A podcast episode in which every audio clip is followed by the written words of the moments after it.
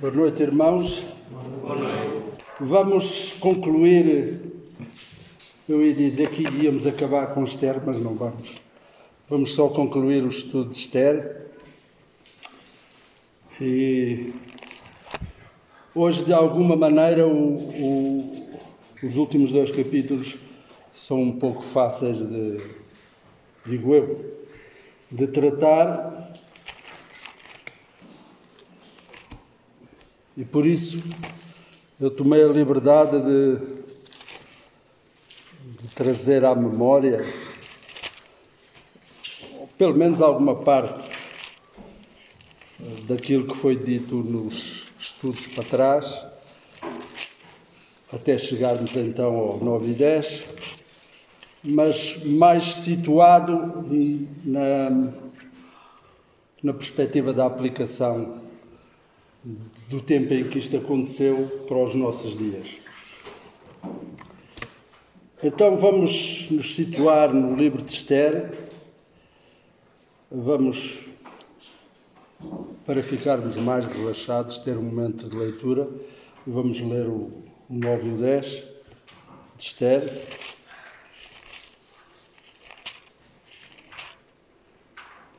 Orar faz bem à alma, mas ler também faz. Portanto, vamos ler a passagem, a ver se sossegamos o nosso coração. Pelo menos o meu está a bater forte, o vosso eu não sei. Bate-se forte quando está aqui, Marco. O coração bate forte. Ora, Esther, capítulo 9.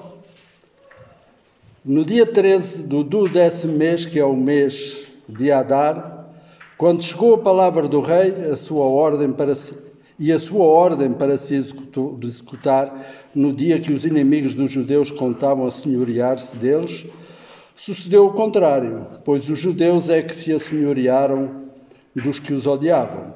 Porque os judeus, nas suas cidades, em todas as províncias do rei Assuero, se ajuntaram para dar cabo daqueles que lhes procuravam o mal. E ninguém podia resistir-lhes, porque o terror que inspiravam caiu sobre todos aqueles povos. Todos os príncipes das províncias e os sátrapas e os governadores e os oficiais do rei auxiliavam os judeus porque tinha caído sobre eles o temor de Mordecai. Porque Mordecai era grande na casa do rei e a sua fama crescia por todas as províncias, pois ele se ia tornando mais e mais poderoso. Feriram, pois, os judeus a todos os seus inimigos a golpes de espada, com matança e destruição, e fizeram dos seus inimigos o que bem quiseram. Na cidade de Suzã, os judeus mataram e destruíram 500 homens, como também a Persandata, a Dalfon, a Aspata, a Porata, a Adália, a Aridata, a Farmasta, a Arizai, a Aridai, a Vaisata, que eram filhos de Amã, filhos de, Am, de Amdata, o inimigo dos judeus, porém no despojo não tocaram. No mesmo dia comunicado, foi comunicado ao rei o número dos mortos na cidade de Suzã. Disse o rei à rainha Esther: Na cidadela de Suzã mataram e destruíram os judeus a quinhentos homens e os dez filhos de Amã. Nas mais províncias do rei, que terão eles feito? Qual é, pois, a tua petição? E se te dará ou o que é que desejas ainda? E se cumprirá. Então disse Esther: Se bem parecer ao rei, conceda-se aos judeus que se acham em Suzã, que também façam amanhã, segundo o édito de hoje, e dependurem em forca os cadáveres dos dez filhos de Amã. Então disse o rei que assim se fizesse. Publicou-se o édito em Suzã e dependuraram os cadáveres dos dez filhos de Amã. Reuniram-se os judeus que se achavam em Suzã, também no dia 14 do mês de Adar, e mataram em Suzã a trezentos homens, porém no despojo não tocaram. Também os demais judeus que se achavam nas províncias do rei se reuniram e se dispuseram para defender a vida, e tiveram sossego dos seus inimigos, e mataram setenta e cinco mil dos que o odiavam, porém no despojo não tocaram.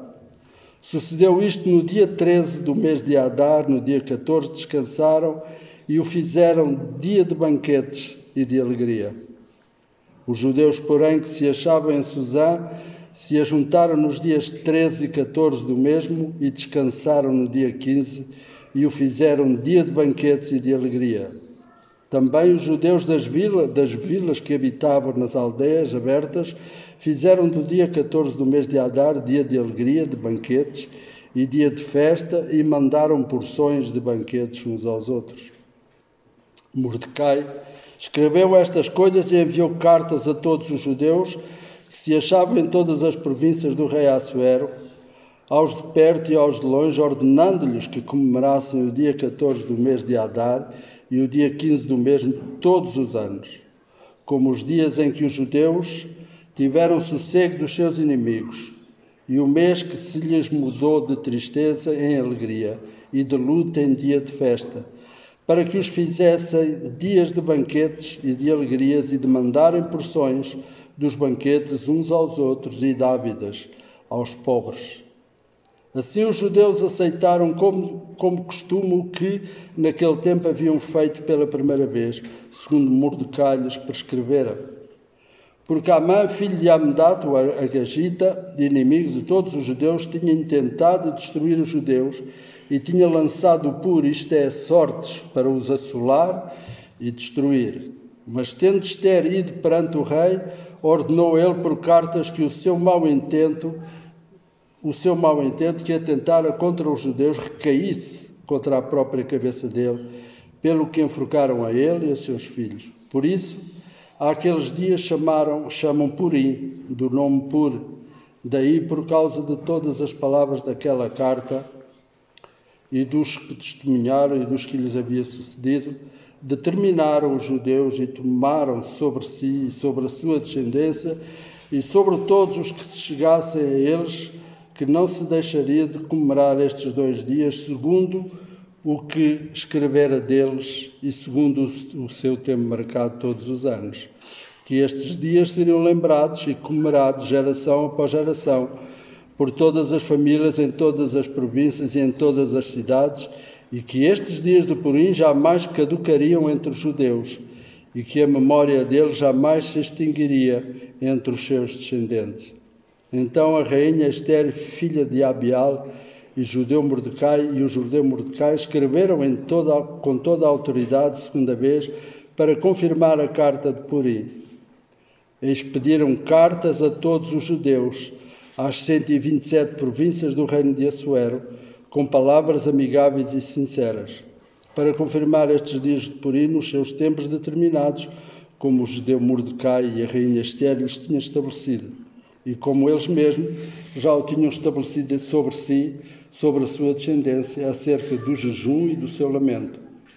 E, mandando, e o mandado de Esther estabeleceu estas particularidades de Purim e se escreveu no livro. Depois disto, o rei Assuero impôs tributo sobre a terra e sobre as terras do mar, quanto aos mais atos do seu poder e do seu valor, e ao relatório completo da grandeza de Mordecai, a quem o rei exaltou, porventura não estão escritos no livro da história dos reis da Média e da Pérsia?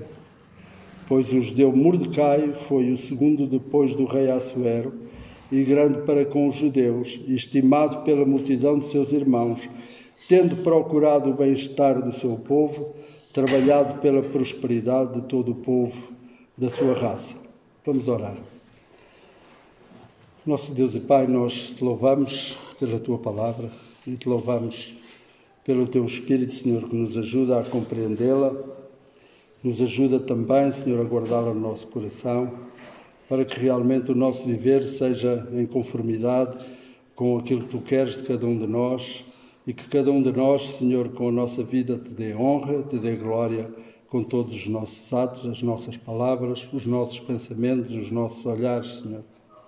Ajuda-nos, pois, nesta noite a concluirmos este estudo, Senhor, e, e realmente a retermos aquilo que aprendemos acerca dele e, e podermos, Senhor, praticá-lo na nossa vida. No nome do Senhor Jesus, nós te pedimos tudo e tu te agradecemos. Amém. Como eu disse, vamos fazer então uma breve lembrança do que andámos a estudar nos capítulos anteriores e é mesmo breve e suave, não é muito complicada, porque senão passaríamos aqui a noite toda a lembrar os assuntos que foram estudados em cada capítulo. É mais o sumo do que se falou aplicado à nossa vida. Portanto, fazendo então uma breve lembrança do que andámos a estudar nos capítulos anteriores, gostaria de me debruçar, sobretudo, na aplicação de cada capítulo para o nosso viver hoje como cristãos. No capítulo 1, fala como Esther e Mordecai viviam lá, no exílio, ou seja, nós também, como cristãos, também estamos no exílio, porque nós não pertencemos a este mundo. Nós, na palavra, encontramos que somos peregrinos. À semelhança de Esther e de Mordecai, o cristão também vive no exílio é chamado peregrino, ou seja, não fazemos parte deste mundo, contudo vivemos neste mundo. Este mundo que quer impressionar-nos com as suas vozes culturais e de uma vida de opulência que parecem ter o que querem e poder viver como querem, realizando grandes festas, com grandes e longos banquetes, sendo unânimes acerca do que é vida, do que é verdade e do que é boa vida. Isto era o que se praticava naquela ocasião. Os reis mostravam o que era a vida desta maneira.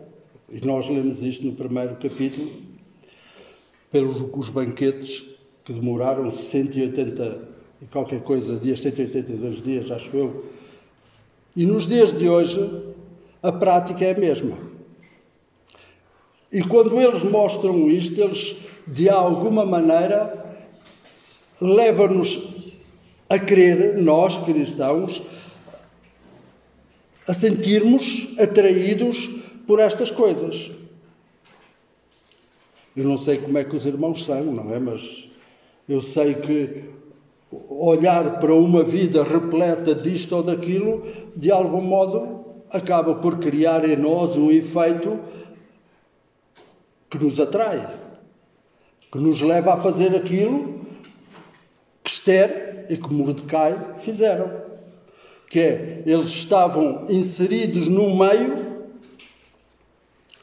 e já se identificavam com esse meio. Daí eles escondiam-se atrás do nome, porque o nome verdadeiro deles nem era Mordecai, nem era Esther. E muitas das vezes também nós nos escondemos atrás de alguma coisa para evitar separar-nos deste mundo, das coisas que nos, com, com que nos tentam impressionar e com que nos tentam atrair para nós deixarmos o nosso pensamento em Deus. Deixarmos de pensar nele para pensar nessas coisas.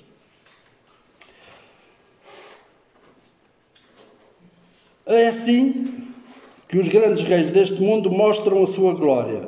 Eles são poderosos. Sim, são poderosos. Mas não dominam sobre o que é mais importante que é o nosso coração. Aí eles não dominam. Nós temos a capacidade, o Senhor deu-nos um coração para nós usarmos esse coração e, e termos uso pleno dele, porque não há ninguém que possa mudar. Pode mudar muitas coisas na minha vida, mas do meu coração não pode mudar. Isto é, se eu realmente estiver na dependência do Senhor. Se deixar essa dependência do Senhor e começar a ser, a, a ser um, impressionado pelo mundo que me rodeia, certamente que o meu coração vai começar a deixar de ter aquela segurança em Deus e, e muitas das vezes nós escondemos aquilo que somos porque é mais fácil lidarmos com o meio onde vivemos do que mostrar aquilo que somos, porque isso às vezes traz chatice para nós. Portanto, como dizia, que eles são poderosos, mas não dominam sobre o que é mais importante. São impressionantes, impressionam na realidade, mas são vazios. No coração deles Não tem nada.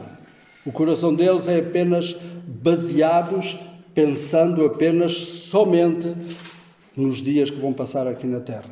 Não têm alcance para mais. De certo que estas coisas que, eles, que o mundo nos mostra são uma tentação para nós. Nós temos que reconhecer que não é fácil viver no mundo, não é? Não é fácil a gente olhar ao nosso redor e ver, constatar estas coisas e manter-se firme a querer servir ao Senhor.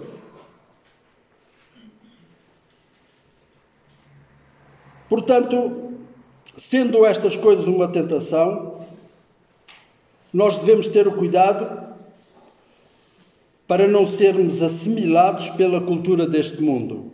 Afinal, elas parecem muito fascinantes, as coisas que nos mostram.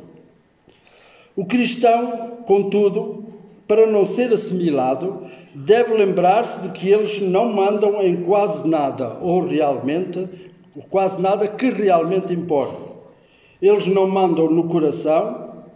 Lemos em Lucas 12, 15 que a vida de um homem não consiste na abundância dos seus bens. E o grande estandarte deste mundo é acenar as coisas que cada um tem, e é isso que lhes dá a importância da vivência neste mundo. São os seus bens. Contudo, Jesus diz que a vida de um homem, homem não consiste na abundância dos seus bens. Felizmente, o cristão tem o conhecimento de um rei diferente, de Assuero e de todos os outros meros reis humanos. Esse rei, bom e manso, que olha para os seus, o seu nome é Jesus Cristo. Mesmo vivendo neste mundo, a grande verdade é que estamos a viver no mundo dele, no mundo de Jesus. Portanto, é nossa, deve ser nossa atitude esperar confiadamente nele. Porque, embora estejamos neste mundo, é em Cristo que nós vivemos. É para Cristo que nós morremos. Ele é o Senhor dos vivos e é o Senhor dos mortos. E é neste mundo, embora vivamos nele, é para Cristo que nós vivemos. Isto foi mais ou menos o que foi abordado no capítulo 1. No capítulo 2, nós fomos chamados na nossa atenção para não sermos levados a pensar que pelas nossas próprias forças somos capazes de resistir à assimilação que o mundo nos propõe. É fácil ser assimilado. É fácil nós eh, facilmente uh, deixarmos de testemunhar e deixarmos arrastar pelo pensamento deste mundo. Porque se não fosse fácil, se não houvesse esta atitude do crente, se calhar nem a história de Esther estaria na Bíblia. Porque eles decidiram viver neste mundo como sendo já da Pérsia. E, no entanto, eles sabiam que eram filhos de Deus. Tanto reconheceram isso, ainda bem, porque no dado momento eles responderam afirmativamente e deixaram a capa que tinham para dizerem realmente ao mundo daquele tempo quem eles eram. Portanto, devemos sim reconhecer as nossas fraquezas, para que não procedamos da mesma maneira que Mordecai e Esther, que se refugiavam atrás destes nomes, vivendo na casa da Pérsia. Sem dúvida que a vida neste mundo tem dias em que é mais fácil não resistir à pressão de viver na casa da Pérsia do que declarar não fazer parte do mundo, guardando privativamente as nossas crenças, pois elas para este mundo são estranhas e vai nos causar bastantes problemas.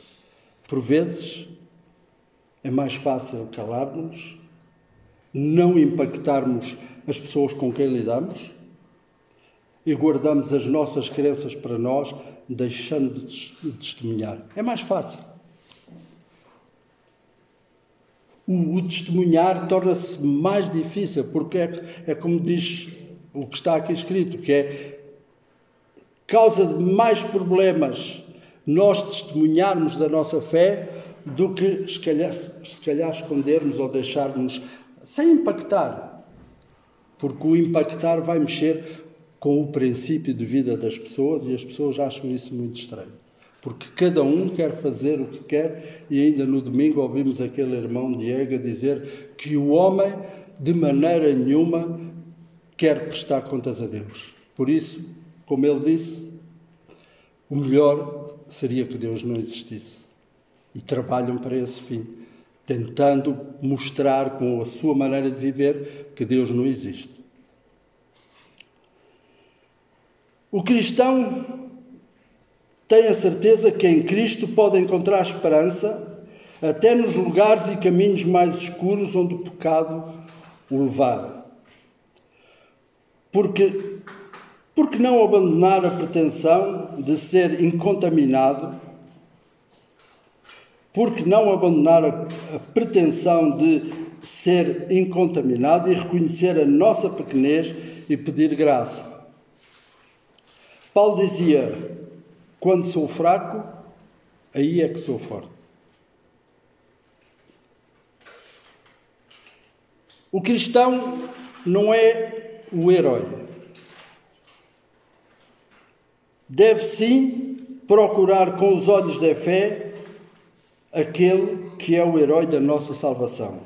Cristo Jesus, pois ele veio para fazer a vontade do Pai para enfrentar Assueros e quem quer que fosse. Portanto, a dor do Senhor foi o pré-requisito a nossa beleza. Deixe, pois, o cristão ser limpo pelo noivo na preparação para as bodas. Essa deve ser a nossa atitude, pôr-nos debaixo da direção do Senhor, para que o Senhor limpe nós já somos salvos, já temos vestes, mas é algo, é necessário que no nosso viver dia a dia haja uma constante limpeza da velha natureza para estarmos realmente preparados para aquele dia com o Senhor, para estar com o Senhor nas bodas. No capítulo 3, ouvimos Mordecai a gritar: Basta, já chega, já chega de, de viver de acordo com a vida de, de, lá na Pérsia. Este grito é um grito que nos dá esperança de que em Cristo podemos agir como parte do povo de Deus. Não seremos perfeitos, porém, se entendermos que somos parte de um povo que se chama pelo nome de Cristo, se entendermos que há, que há muito em jogo nas nossas pequenas ações, então agiremos pois por vezes atos de pequena ousadia e aparente curto alcance podem resultar em grandes coisas. Com este entendimento, seremos mais prontos a ouvir a voz de Deus, ao contrário das vozes do mundo e do velho homem. Não mais, não mais por quem? Pelo Rei humilhado que morreu numa cruz para que eu vivesse pelo Rei exaltado que venceu a morte, que me ama e me protege, não mais pelo Rei triunfante que voltará em glória e este mundo verá a verdade. Não mais. Que este grito possa ecoar dentro de nós, para nós podermos ter também a ousadia e a coragem de sair do conforto onde nós nos encontramos e dizer basta não mais, e fazê-lo porque o Senhor é o nosso Salvador. No capítulo 4 vimos a decisão de agir, do agir de Esther, que foi de veras um ato de grande ousadia e de coragem. Repara, Esther não pediu para que os irmãos orassem por ela para ela tomar uma decisão. Esther tomou a decisão, é, é, é corajoso, sem dúvida alguma. Tomou a decisão e pediu aos irmãos para orar, para que o Senhor guiasse todas as coisas para que ela fosse aceita na presença de, do Rei. Nos nossos dias, infelizmente não é assim. Por vezes passa-se uma vida inteira de nós sempre a perguntar ao Senhor o que é que queres que eu faça? Mas nós não fazemos. O Senhor vai dizendo, mas nós não fazemos. E passamos a vida toda e vamos para a tumba e ainda não sabemos o que é que queremos fazer. E o que é que devemos fazer para o Senhor. Queremos que Ele nos diga o que é que fazer. E queremos ter a certeza que tudo vai correr bem. E se não temos a certeza que, que as coisas vão correr bem, então nós não tomamos decisão nenhuma. Ficamos tal e qual como está a nossa vidinha, somos de alguma maneira, comparados com o externo, nós somos considerados mais cobardes do que realmente pessoas dispostas a querer servir o Senhor.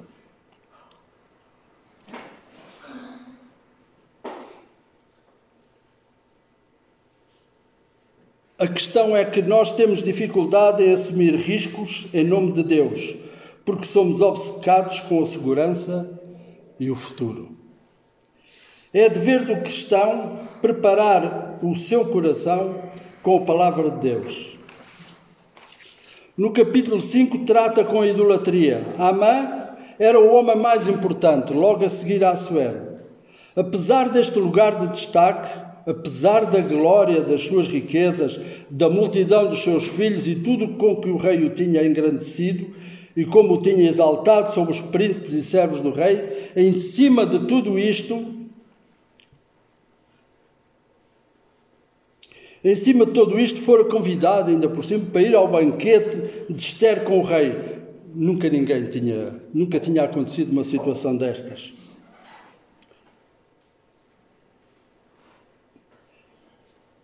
E isto, estas coisas todas, no ego de, de, de Amã, dava-lhe paz, dava-lhe alegria, dava-lhe satisfação. Contudo, era uma satisfação que se desfazia na presença de Mordecai. Ele era, tinha todas estas coisas, contudo, Mordecai, o judeu, era o único que não prestava vassalagem a Amã. E toda aquela, aquela opulência que a mantinha contrastava e deixava insatisfeito. Ele tinha uma paz, mas aquela paz acabava quando ele passava por Mordecai, o que aconteceu na altura que ele foi, foi uma vez comer lá a um dos banquetes com, com o rei e com a rainha, e quando vai a sair, cruza-se com Mordecai, que costumava estar por ali, e ele não se baixa. E aquela alegria com que ele saiu de lá de dentro, por ter sido convidado e ainda ir mais outra vez, ficou por ali mesmo. Derrotou-o. Porque Amã tinha um orgulho no coração. O, o, a maneira dele pensar era que ele era o centro do mundo, que tudo começava nele e tudo acabava nele. E por isso Mordecai era um empecilho na vida dele. Deixava-o incomodado. Ele só seria realmente feliz com todas aquelas coisas que eu acabei de mencionar se Mordecai não existisse. Porque era isso que o impedia de ser feliz.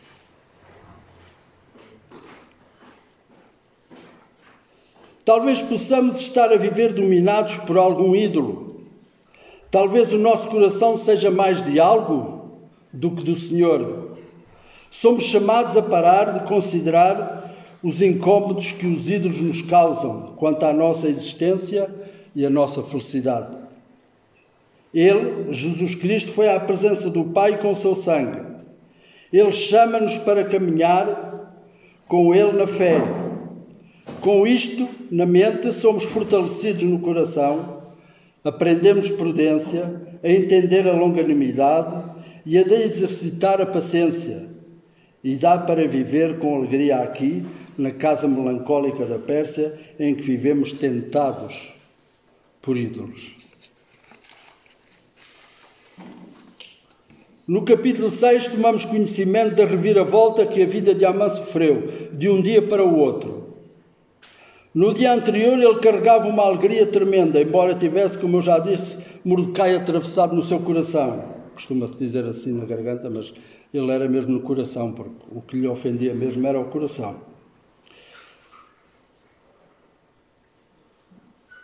Porque atravessado o seu coração, pois Com esta alegria, ele, ao passar por Mordecai, ficou incomodado, mas lá se conseguiu conter e foi para casa uh, mostrar a alegria que tinha, mas que era meia alegria, se calhar era menos de meia. E contando à mulher tudo o que tinha com a mulher, chamou os amigos para lhe contar tudo o que tinha acontecido.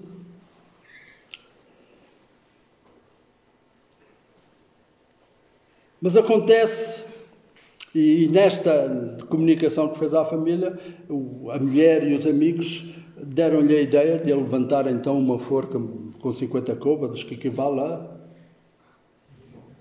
25 metros. É? 25 metros de altura para Mordecai ser lá executado. Agora imaginemos, de um dia para o outro, a reviravolta que dá a vida, não é? O Senhor agindo não retira o sono ao rei Assuero, o rei Assuero não consegue dormir, então chama um dos seus servos, ou mais do que um, para que eles leiam o livro onde está registado os grandes feitos que aconteceram. E então falaram em Mordecai, que ele tinha, eh, tinha sido ele que tinha declarado aqueles dois que o queriam matar, e perguntou o que é que foi feito para a honra desse homem. Nada. É? Nós ouvimos isto. E então, como é que eu dizia? O inacreditável aconteceu, que foi Mordecai, o Amã, pensando que naquele orgulho que ele tinha, que quando o rei lhe perguntou o que é que se fazia para uma pessoa que agiu daquela maneira, pensando que era dele que ele estava a falar, ah, faz isto, isto, isto, isto, e lá vai o desgraçado Amã a passear o homem que nunca, nunca se dobrou a ele, de um dia para o outro. Deus agiu no coração de Assuero, quando Mordecai nem pensava que as coisas iam acontecer daquela maneira. Mas é curioso que Mordecai tinha a certeza que Deus ia agir. Não sabia era como. Porque quando ele disse não basta, já foi um manifesto da fé que ele tinha em Deus. O que é certo é que Amã foi, no dia a seguir, quando se apresentou, foi humilhado e de uma maneira que, que nem ele, nem nós preveríamos uma situação dessas. Deus agiu a favor de Mordecai enquanto dormia e a Suer não conseguia dormir. Romanos capítulo 5 diz: Deus agiu enquanto nós ainda éramos pecadores e inimigos de Deus. A salvação não nos foi dada porque passámos noites a dormir, ansiosos, clamando a Deus por uma solução para o pecado. Nunca, nunca fizemos isso. Estando sendo nós inimigos do Senhor, foi o Senhor que veio no nosso encalço e nos deu a oferta da salvação de graça. Nós não passámos a noite a orar a dizer: Senhor, dá-me a salvação. Não, foi o Senhor que deu a salvação pela sua graça. A salvação não veio, portanto, por esforço nosso, e sim porque Deus, o Deus bom, se inclinou generosamente a nós, que o odiávamos, e que, se, e que nos rebelávamos com todas as nossas forças. Nós, antes de recebermos a Cristo, nada queríamos com Deus. Portanto, pela ação do Senhor, a Ele toda a honra. No capítulo 7, Amã é denunciado por Esther ao rei, por ele querer aniquilar o seu povo para sempre. O seu povo, o povo de, de Esther. No abrir e fechar de olhos, encontra-se encontra Amã pendurado na forca que ele tinha construído para enforcar Mordecai. A morte de Amã trouxe libertação para o povo judeu, de onde Cristo veio para este mundo, para neste mundo ser pendurado em vergonha e dor. Para ele mesmo receber sobre si na cruz a vergonha e a punição que eram devidas a nós. Ele aplacou a ira do grande Deus contra o pecado. Ele representou-nos perante Deus. Que justiça e que amor ao mesmo tempo. No capítulo 8, vemos que Mordecai é agora considerado o mais importante. É interessante, depois de começar a ler Esther, a reviravolta que deu. O único que nunca prestou vassalagem é agora o número dois do reino da Pérsia. Uma, uma pessoa importantíssima. Mordecai e Esther, portanto, no capítulo 8 vemos que Mordecai é agora considerado número 2, mais importante do reino da Pérsia. Mordecai e Esther escrevem aos irmãos judeus com o selo real cartas onde estava escrito para que os judeus de cada cidade se dispusessem para defender as suas vidas, para destruir, matar e aniquilar de vez todo e qualquer que investissem contra eles para os matarem. Agora é que vai começar a mensagem. Ah, mas assim. Mas como eu disse no princípio, o capítulo 9 é fácil de lidar. É fácil, quer dizer, né, no conjunto destas coisas é fácil de, de aplicar. Vamos então terminar este estudo do livro de Esther com estes dois capítulos, 9 e 10. A primeira parte do capítulo, que vai de 1 ao 16, do capítulo 9, acabamos, que acabamos de ler, é uma narrativa da defesa do povo de Deus. Tudo o que nós lemos é uma narrativa que não, vale, não vamos estar aqui a, a ver como é, porque em casa podem lê-la, não vou acrescentar mais nada. É uma narrativa da defesa do povo de Deus contra aqueles que sobre eles vinham.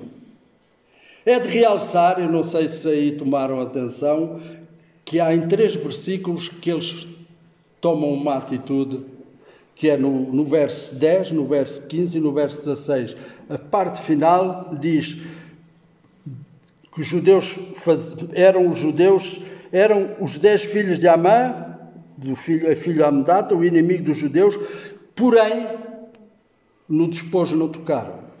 Depois, no versículo 15, diz novamente: Reuniram-se judeus que se achavam em Suzano, também no dia 14 do mês de Adar, e mataram em Suzano 300 homens, porém no despojo não tocaram. E depois temos no versículo 16 que diz a mesma coisa. Também os demais judeus que se achavam nas províncias do rei se reuniram e dispuseram para defender a vida e tiveram sossego seus inimigos e mataram 75 mil dos que lhe odiavam porém no despojo não tocaram. O autor deste livro, com esta indicação, o autor dá a entender que a ação dos judeus visava apenas, única e simplesmente pela sua vida. Não queria um enriquecimento à custa daqueles quem eram os seus inimigos. Eles, pura e simplesmente, matavam para preservar a vida deles. Nada queriam daquilo que lhes pertencia a eles. Não deixa de ser curioso, porque em outras partes da Bíblia Deus disse para não aproveitar o despojo e houve quem aproveitasse o despojo e sabemos o que lhe aconteceu. Na segunda parte do versículo do, capítulo é celebrado com alegria banquetes e festas os dias 14 e 15 do mês de Adar, que correspondia a fevereiro e março, como os dias em que os judeus tiveram sossego dos seus inimigos, e o mês que se lhes mudou a tristeza em alegria e de luto em dia de festa. Esta celebração ficou com o nome de Purim, pois foi instituída para comemoração do povo judeu todos os anos seguintes.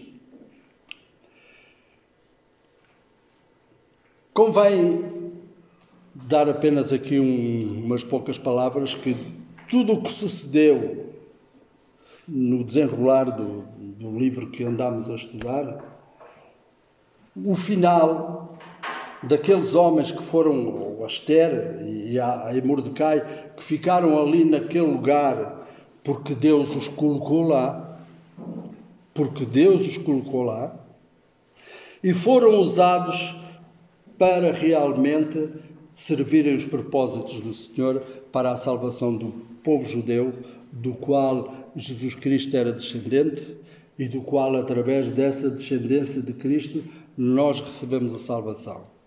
O Senhor também colocou a cada um de nós com algum propósito nesta igreja, para que realmente alguma coisa nós façamos pela igreja de Cristo.